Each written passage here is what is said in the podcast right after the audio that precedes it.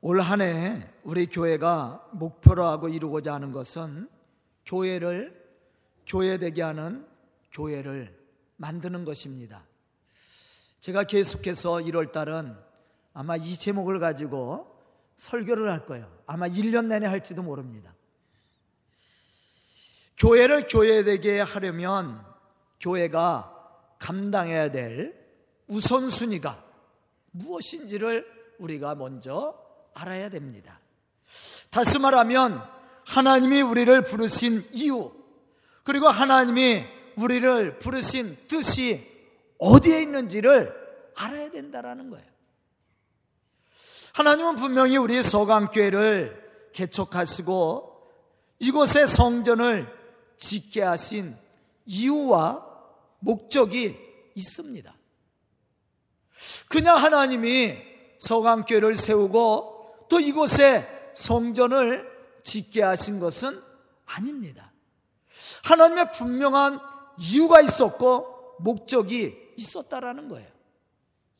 하나님의 저를 이곳에 목자로 삼으시고 또 우리 성도들을 보내주신 이유와 목적도 있습니다. 우리는 그것을 발견해야 되고 그 뜻을 따라 순종함으로 응답할 수 있는 그러한 교회가 되어야 되고 성도들이 되어야 됩니다. 그것이 바로 하나님을 기쁘시게 하는 교회가 되고 또 하나님이 맡겨주신 그 사명을 감당하는 교회가 될 수 있다라는 거예요. 그러 하나님이 교회를 세우신 이유와 목적이 어디에 있다고 생각합니까? 그것은 한마디로 대답하면 복음입니다. 즉 하나님은 교회가 복음적 교회가 되어서 하나님이 명령하신 대로 땅 끝까지 이르러 복음의 증인으로서 그 사명을 감당하기를 원하신다라는 거예요. 하나님이 이곳에 교회를 세우신 것도 그러한 이유고 또한 이 땅 위에 많은 교회들을 세운 이유도 거기에 있습니다. 또 교회에 많은 성도들을 통해서 일하게 하는 것도 바로 거기에 있다라는 거예요. 건물을 크게 짓고 사람들을 모으는 것으로 교회가 하는 일이 아니에요. 교회가 해야 될 일은 바로 복음 전하는 일입니다. 바로 이러한 사명을 깨닫고 하나님의 뜻을 따라 순종하는 복음적 교회가 하나님의 뜻을 이루는 교회입니다. 사도 바울은 아시아 지역에서 복음을 전하는 것이 매우 익숙해 있었어요. 왜냐하면 바울이 1차 전도 여행을 소아시아에서 했잖아요. 지금의 터키죠.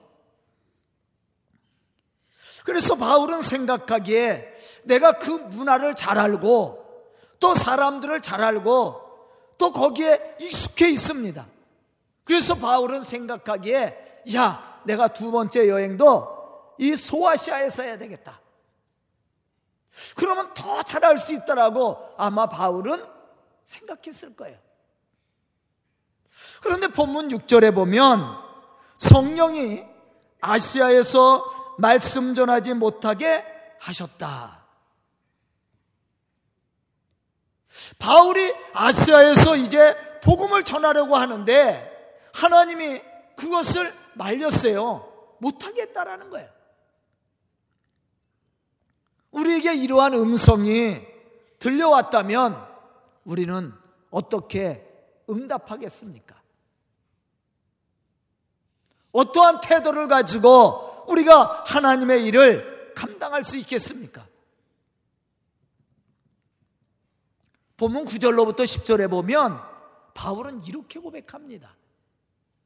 밤의 환상이 바울에게 보이니 마게도냐 사람 하나가 서서 그에게 청하여 이르되 마게도냐로 건너와서 우리를 도우사 하거늘. 바울이 그 환상을 보았을 때 우리가 곧 마게도냐로 떠나기를 힘쓰니.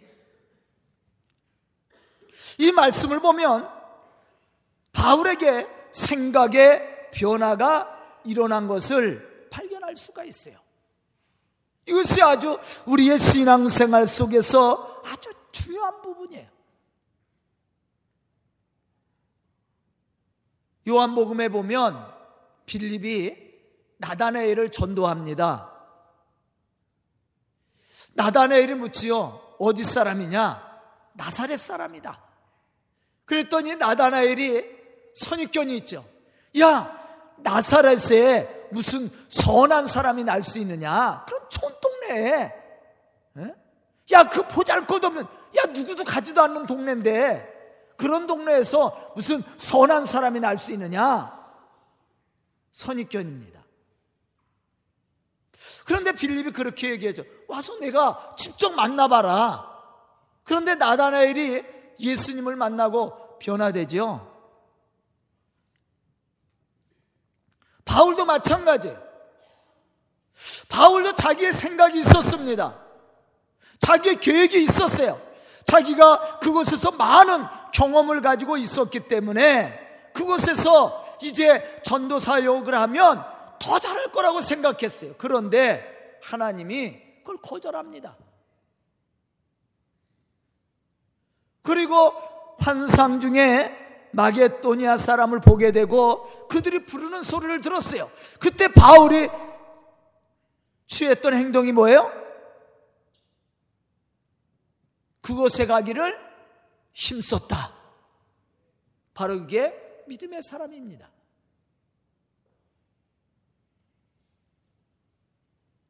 사실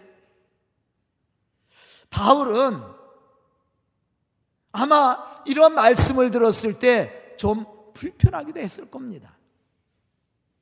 아시아 지역에서 전도하면 더 많은 사람들을 알고 있었고 더 많은 지역에 다니면서 전도하다 보니까 그 문화와 학문과 사람들에게 익숙해져 있었어요.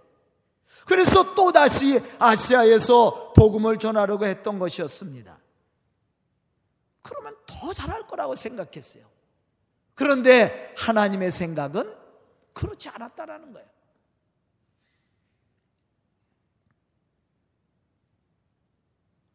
저도 처음 이 교회를 개척했을 때 참 전도가 안 되더라고요. 제가 얘기했을 겁니다. 그래서 1년이 다 돼갈 때 11월 달 정도 됐을 때 두 사람이 등록을 했어요. 그런데 그때 마침 서울에서 저한테 콜이 들어왔습니다. 거기는 교회들이 모여 있는 곳이고 아주 좋은 조건이에요. 저는 그냥 몸만 가면 돼요. 여러분 같으면 갈등 안 하겠어요? 얼마나 좋은 자리야. 막 개척해서 힘들게 1년을 지냈는데 두 사람이 등록을 했을 뿐이야. 갈등이 생기죠. 진짜 갈등 많이 했어요. 그런데 하나님 앞에 기도하는데 그런 음성을 주셔요. 야, 너 두 사람도 책임 못 지면서 거기 가서 그 많은 사람들을 어떻게 책임질 거냐? 하나님의 음성이죠. 야, 너 두 사람도 책임 못 지면서 무슨 네가 가서 그 많은 사람들을 책임져서 목회를 하냐? 이런 마음을 주시더라, 기도하는 중에. 그래서 그걸 포기했습니다. 잘했죠? 그랬으니까 여러분들 만났지. 그렇지 않으면 우리 성도들 아마 못 만났을 거야. 왜 목회하는데 갈등이 없었겠습니까? 우리의 생각이야. 또 개척을 하고 교회가 어느 정도 붕했습니다. 우리 장로님들은 알 거예요. 모를 수도 있어요. 우리 집 사람하고 의논한 거니까. 교회가, 우리 교회가 한 4, 50명 이제 상가에서 그렇게 모여서 이제 교회가 안정적이고 재정적으로도 안정적이었어요. 그때 제 마음에 다시 한번 개척하고 싶은 마음이 들었어요. 그래서 제가 우리 집 사람한테 여보, 나 개척하고 싶은데 다시 하면 잘할 것 같아. 아니, 이 교회 개척할 때는 그냥 멋 모르고 한 거 아니에요. 신학대학 졸업하고 그냥 개척하는 그런 마음이 있어서 사실 저를 도와주는 사람이 하나도 없었어요. 왜냐하면 제가 목사들이 아니잖아요. 어디 소개해주는 교회를 소개해주는 분도 없고 어디 교회를 알려주는 분도 없어요. 그러니까 제가 할 일은 교회를 하려면 개척을 해야 됐어. 그래서 제가 교회를 개척했거든요. 그런데 하다 보니까 좀 시행착오도 많이 일어나고 잘못한 부분들도 많이 있었어요. 그래서 다시 개척하면 잘할 수 있다라고 생각했어요. 그래서 제가 우리 집 사람에게 여보 다시 한번 내가 개척하려는 그런 마음이 있는데 이 교회는 다른 사람에게 주고 우리 한번 다시 한번 개척해 보자. 근데 승낙을 못 얻었어요. 얼마나 어려웠습니까? 교회 개척하면서. 그러고 나서 제가 두 번째 마음을 얘기해서 그러면 교회를 짓자. 그때 마음을 먹은 거예요. 그거는 해보겠대. 그래서 교회를 졌거든요. 이 교회를 진 거예요, 그때. 두 가지 마음이 있었어요, 저에게. 첫 번째 강하게 저에게 온 것은 제 개인적인 생각이었어요. 다시 하면 진짜 잘할 것 같았어요. 다시 해도 그렇겠죠. 그런 마음이 있었어. 바울도 아마 그런 마음이었을 겁니다. 그런데 하나님이 그의 마음을 돌려주었습니다. 그 마음에 대해서 바울은 어떻게 했어요? 머뭇거리거나 그렇게 하지 않았습니다. 그러나 하나님의 부르심에 어떻게 했습니까? 바로 응답을 했어요. 그리고 그것을 떠나 마게도냐로 가게 되었다라는 것이죠. 이게 바울의 신앙입니다. 우리가 오늘 배워야 되고 결단해야 될 신앙의 모습이 바로 여기에 있습니다. 본문 10절에 보면 바울은 이렇게 고백하고 있습니다. 바울의 환상을 보았을 때 우리가 곧 마게도냐로 떠나기를 심쓰니 이는 하나님이 저 사람들에게 복음을 전하라고 우리를 부르신 줄 인정함이로라. 교회를 교회되게 하는 교회가 되기 위해서 우선돼야 될 신앙의 모습은 복음을 위해서 부르신 하나님의 부르심을 믿음으로 인정하고 순종하는 데 있다라는 거예요. 우리가 교회 일을 할 때도 마찬가지예요. 다시 말하면 우리의 모든 결정은 결정권은 오직 하나님께 있다라는 거예요. 그래서 우리가 하나님의 말씀을 인정하고 또 하나님이 우리에게 맡겨주신 사명에 대해서 우리가 순종할 때 그곳에 하나님의 역사가 일어나고 하나님의 능력이 나타나게 되어 있다라는 거예요. 만약 우리가 하나님의 이러한 권위를 인정하지 않고 자기의 성향과 자기의 목표와 자기의 가치관 속에서 자기를 내세우고 주장한다면 교회는 교회로서의 사명을 감당하지 못하게 될 겁니다. 사공이 많으면 배가 어디로 간다고 그래요? 산으로 간다고 그러잖아요. 그런 교회도 흔들릴 수밖에 없습니다. 하지만 하나님의 주권을 인정하고 믿음으로 순종하는 사람들이 맡겨주신 이 복음의 사명을 감당해 나가고자 한다면 초대교회처럼 우리 교회도 놀라운 부흥의 역사를 이루게 될 것을 저는 믿습니다.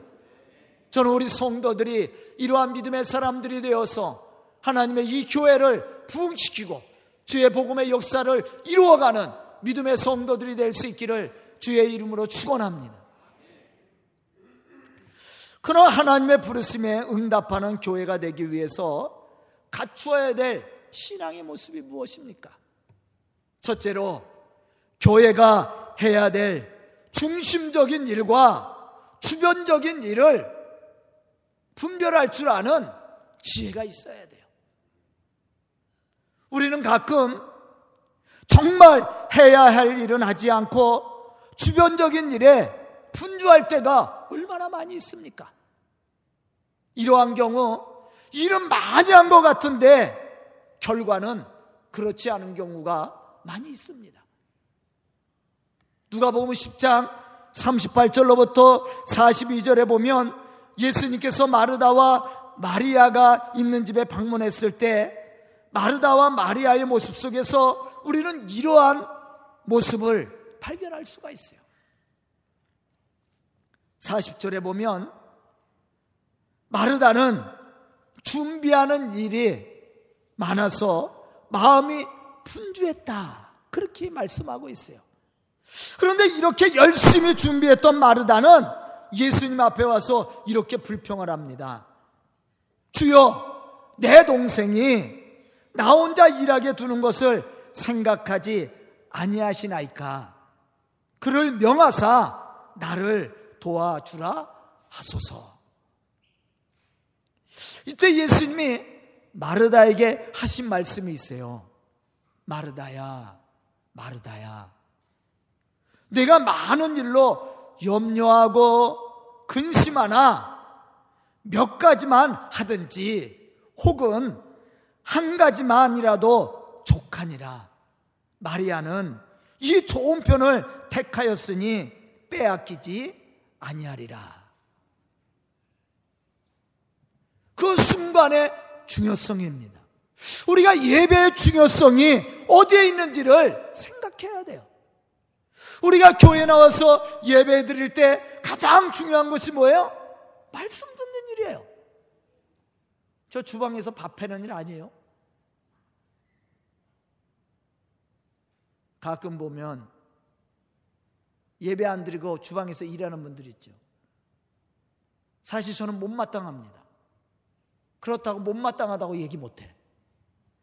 그걸 해도 하러 왔으니까 뭐라 그러면 삐지잖아. 이게 사실은 그게 중요한 게 아니야. 사실 한 끼 안 먹어도 괜찮습니다. 말씀은 그렇지 않아요. 여러분들 주일날 이 한 끼 안 먹으면 일주일 굶는 거예요? 물론 매일 교회 나와서 예배 드리는 문제가 안 되지만 그렇지 않잖아요. 한끼 굶으면 일주일 굶는 거야. 여러분들 밥 일주일 굶어봐요. 어떻게 됩니까? 아, 움직이는 것도 싫어, 힘들어 할걸요? 근데 말씀은 한 번 굶는 거 쉽게 생각하잖아. 예배의 중요성을 알아야 돼요. 예배의 중요성은 말씀이에요. 다른 것이 아니. 그런데 우리는 말씀은 제껴놓고 예배는 제껴놓고 다른 일에 분주해요. 그것 때문에 염려하고 근심하고 걱정합니다. 마르다가 그랬어요. 근데 예수님은 그러한 마르다에게 책망을 하는 거예요. 야, 내가 많은 일로 인해서 마음이 분주하고 염려하고 근심을 하는구나. 그러나 몇 가지 일이든지 한 가지 일이라도 족한 줄 생각해라. 지금 마리다는 가장 좋은 것을 선택한 거야. 절대 그는 그것을 빼앗기지 아니하리라. 아멘. 이 말씀의 중요성을 우리가 알아야 됩니다.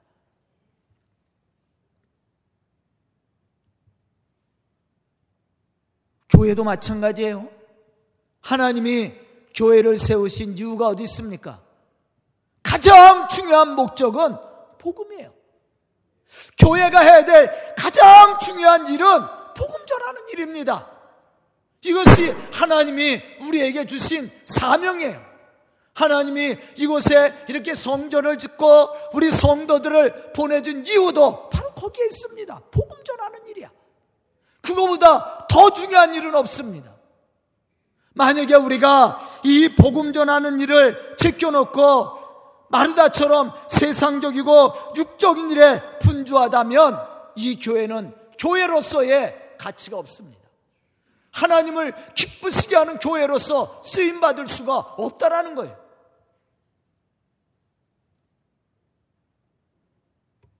교회가 교회되기 위해서는 정말 교회가 해야 할 일이 무엇인지 알고 그것을 지켜 행할 수 있어야 된다라는 것이죠. 교회가 해야 할 중심적인 일을 우리를 부르신 하나님의 뜻이 무엇인지를 알고 순종하는 일입니다.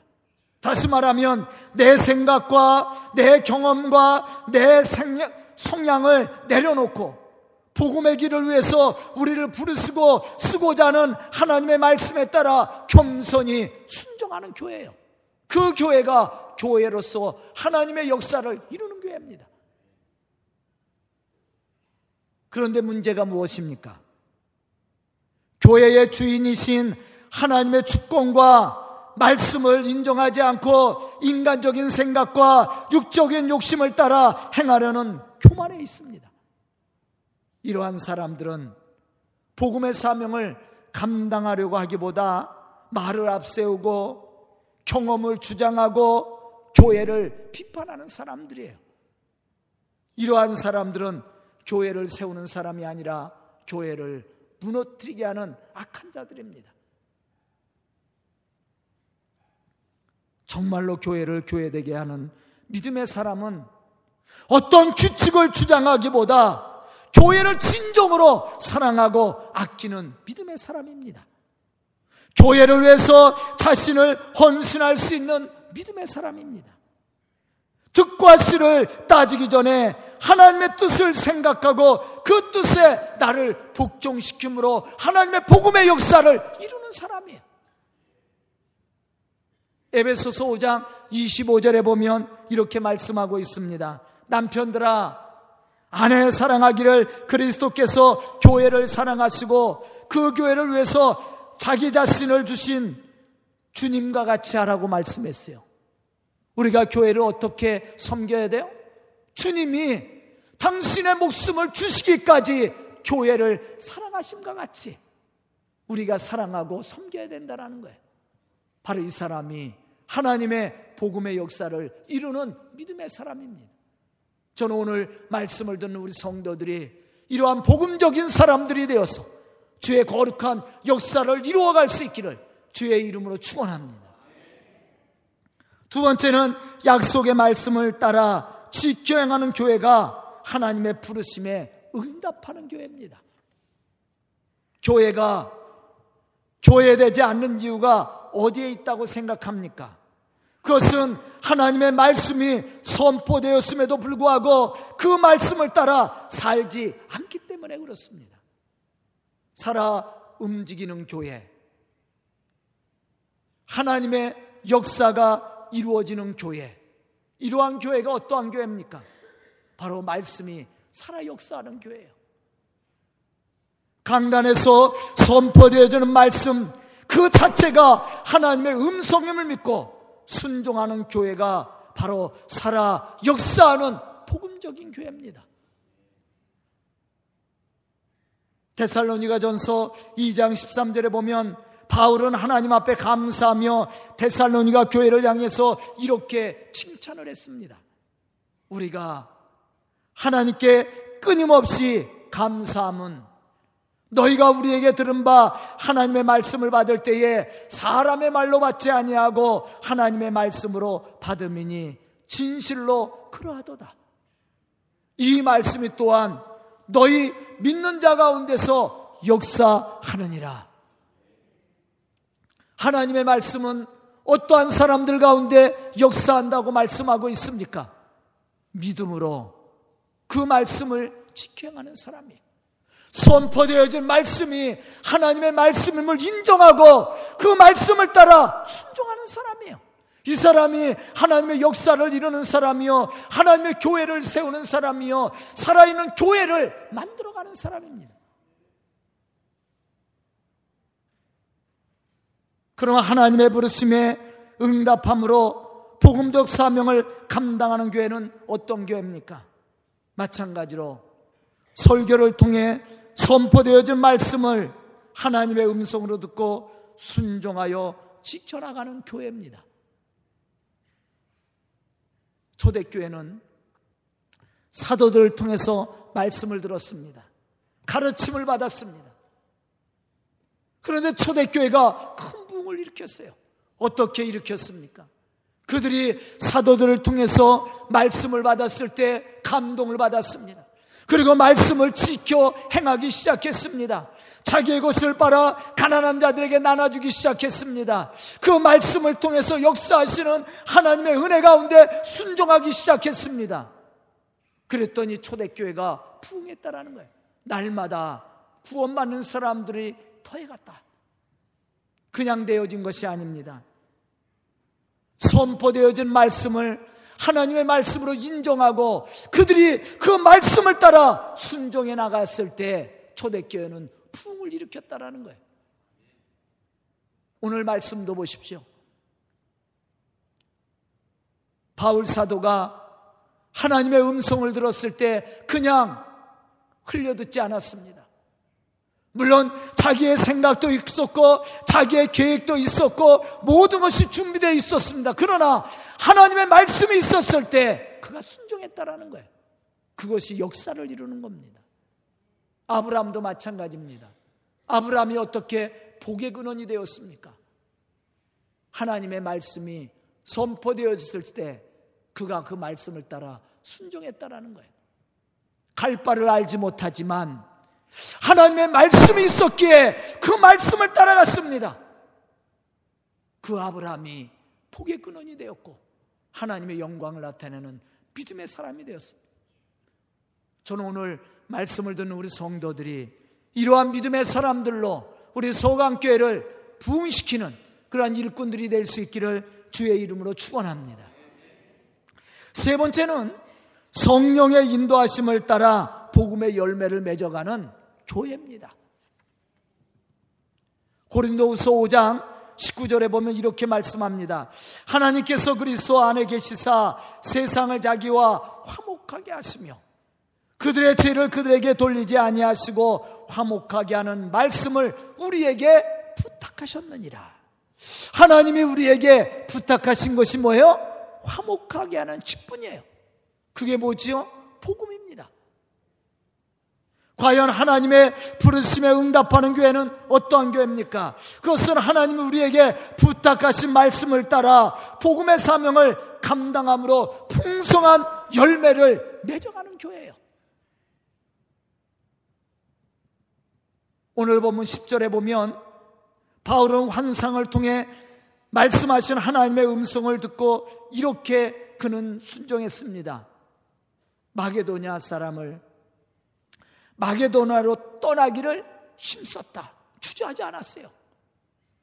자기의 계획도 있었고 생각도 있었지만 하나님의 말씀이 있었을 때 그것을 주저하지 않고 힘써 하나님의 말씀을 따라 순종했다라는 거예요. 그럼 하나님의 바울에게 마게도니아로 보낸 이유가 뭡니까? 본문 10절에 보면 바울은 이렇게 고백합니다. 하나님이 저 사람들에게 복음을 전하라고 우리를 부르신 줄로 인정함이로라. 하나님이 바울을 부르신 이유가 어디에 있어요? 복음 전하게 하기 위해서.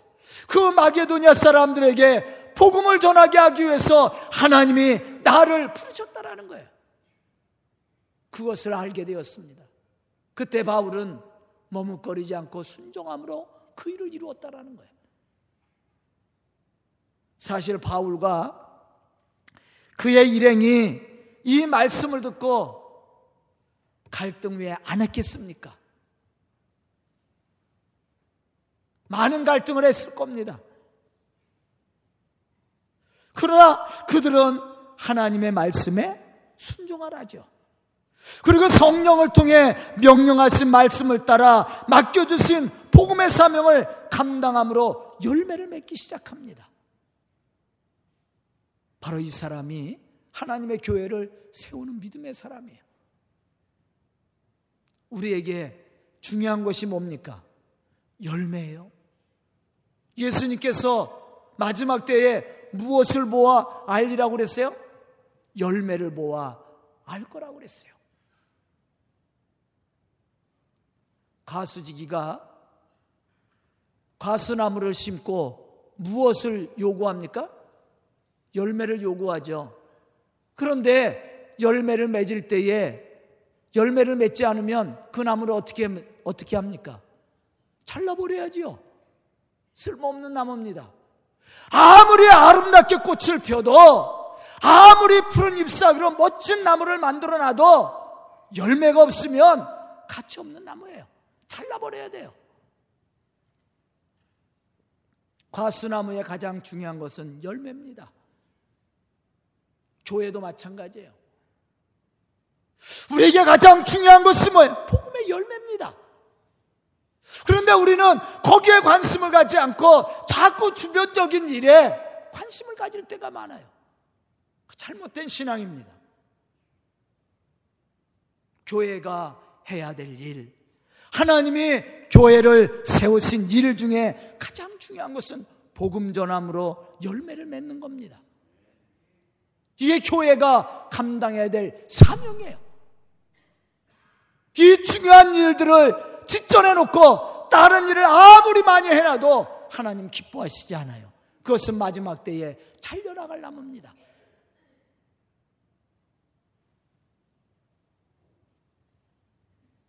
저는 오늘 말씀을 듣는 우리 성도들이 바로 같이 이러한 믿음의 사람들이 되어서 맡겨주신 이 복음의 사명을 감당해 나갈 뿐만 아니라 교회를 교회되게 하는 교회로 부흥시켜 나가는 좋은 일꾼들이 되어서 복음의 아름다운 열매를 통해 하나님을 영화롭게 할 뿐만 아니라 교회를 부흥시켜가는 그러한 믿음의 좋은 일꾼들이 될 수 있기를 주의 이름으로 축원합니다. 기도드리겠습니다. 은혜로우신 아버지 하나님 감사와 찬송을 드립니다. 이렇게 귀한 시간 저희들에게 말씀 주시고 깨닫는 지혜를 허락하여 주시니 감사합니다. 주님 저희들에게 믿음의 지혜를 주시어서 죄 거룩한 역사를 이뤄나갈 수 있도록 인도하여 주시옵소서 우리에게 지금 가장 중요한 일이 무엇인지 깨닫게 하여 주시고 그 일을 이루고 성취함으로 열매를 통해 하나님께 영광 돌릴 수 있는 우리 성도들이 되게 해주시고 우리 서강교회가 될 수 있도록 축복하여 주시옵소서 이 교회를 통해서 하나님 하시고자 하는 뜻이 무엇인지 저희들 알게 해주시고 그것을 이루고 성취함으로 주의 영광 나타낼 수 있도록 축복하여 주시옵소서 예수님의 이름 받들어 축복하며 기도드리옵나이다. 아멘.